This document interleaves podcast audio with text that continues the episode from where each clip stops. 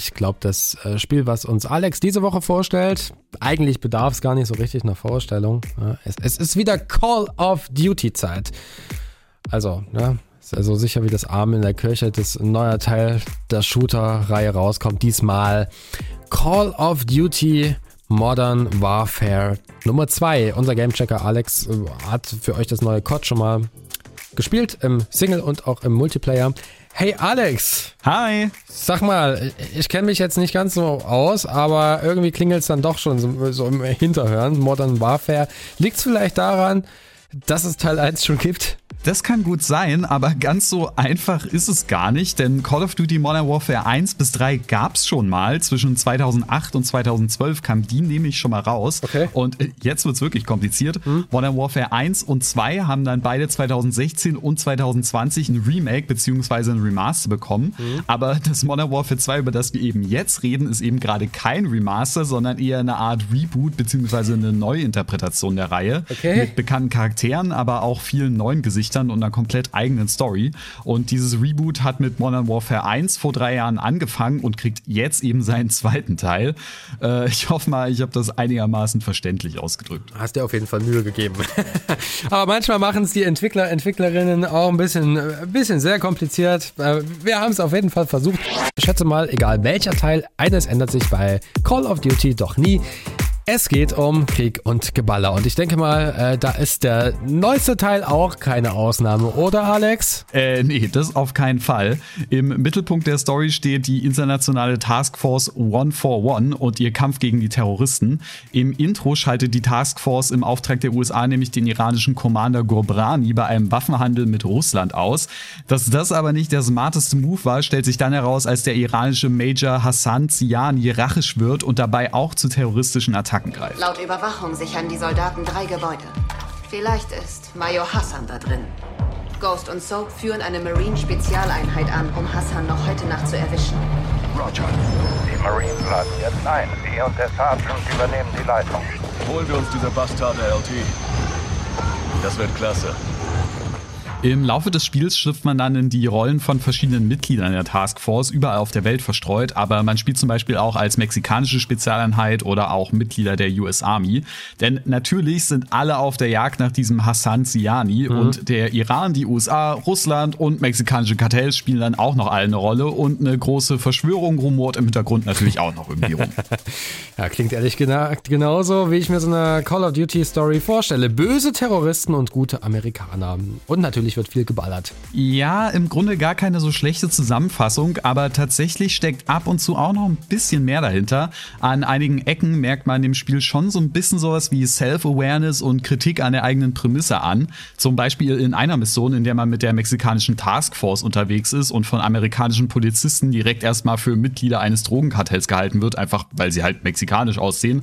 Oder wenn man Aufnahmen von Hassan Ziani findet, die die aggressiven Kriegsakte der USA kritisieren aber irgendwie ist mir dieser zweite Boden an vielen Stellen dann einfach doch ein bisschen zu dünn, weil du halt trotzdem ganz oft ohne zu fragen als Amerikaner oder auch mal als Brite super viele Leute, die irgendwie vage nach Terroristen im Nahen Osten oder nach Drogendealern aus Mexiko aussehen, umballerst. Und ab und zu bringen dann deine coolen Soldatenkumpels, die übrigens alle wahlweise immer so reden oder mit irgendwelchen schlechten Akzenten, noch irgendeinen dummen One-Liner-Spruch obendrauf. Kein Kartell mehr im Gebiet. Alle tot durch plötzliches Loch im Kopf. Also ich habe an sich ja auch gar kein Problem mit Gewalt oder der Darstellung von Krieg in Videospielen, aber hier hat's schon irgendwie so ein Geschmäckle. Ich meine, klar kann man sagen, ist ja alles nur ein Spiel, aber mhm. damit macht man sich halt auch irgendwie ein bisschen einfach, denke ich. Ja, äh, klingt jetzt an sich auch nicht ganz so begeistert, oder?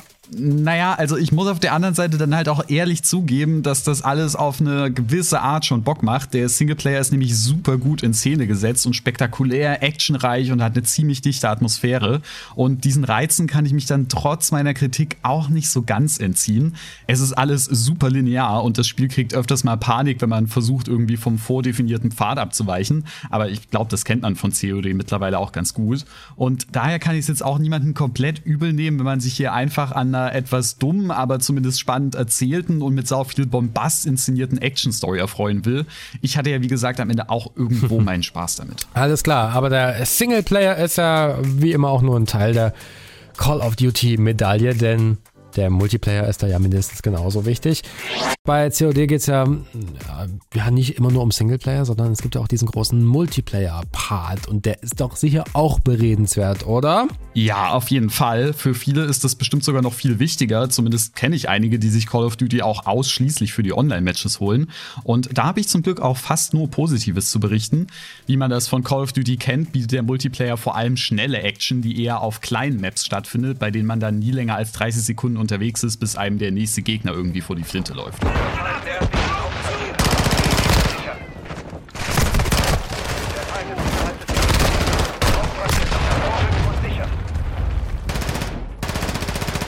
Da gibt es dann verschiedenste Modi, vom ganz simplen, stumpfen Deathmatch, wo man einfach versucht, mehr Gegner abzuknallen, als selber abgeknallt zu werden, bis hin zum etwas taktischeren Search and Destroy, wo es eine Bombe zu legen oder zu entschärfen gilt. Im Multiplayer kann dann auch noch eine der größten Stärken vom neuen COD so richtig glänzen. Es spielt sich nämlich einfach alles super smooth. Das Movement, das Ballern, die Animationen, Trefferfeedback, Sound, das ist alles richtig perfekt auf den Punkt. Ja, das klingt doch nicht schlecht und ich äh, schätze mal, ohne große Story drumherum hast du auch gleich ja, weniger Kritikpunkte. Ja, im Grunde ist es genau so. Ich habe mich auch echt erwischt, wie ich in diesen, ja komm, eine Runde geht schon noch Modus gekommen bin. Dass man dann natürlich auch noch an jeder Ecke mit neuen Waffen, Boni, Aufsätzen, Skins und so weiter belohnt wird, macht es natürlich auch nur noch spaßiger.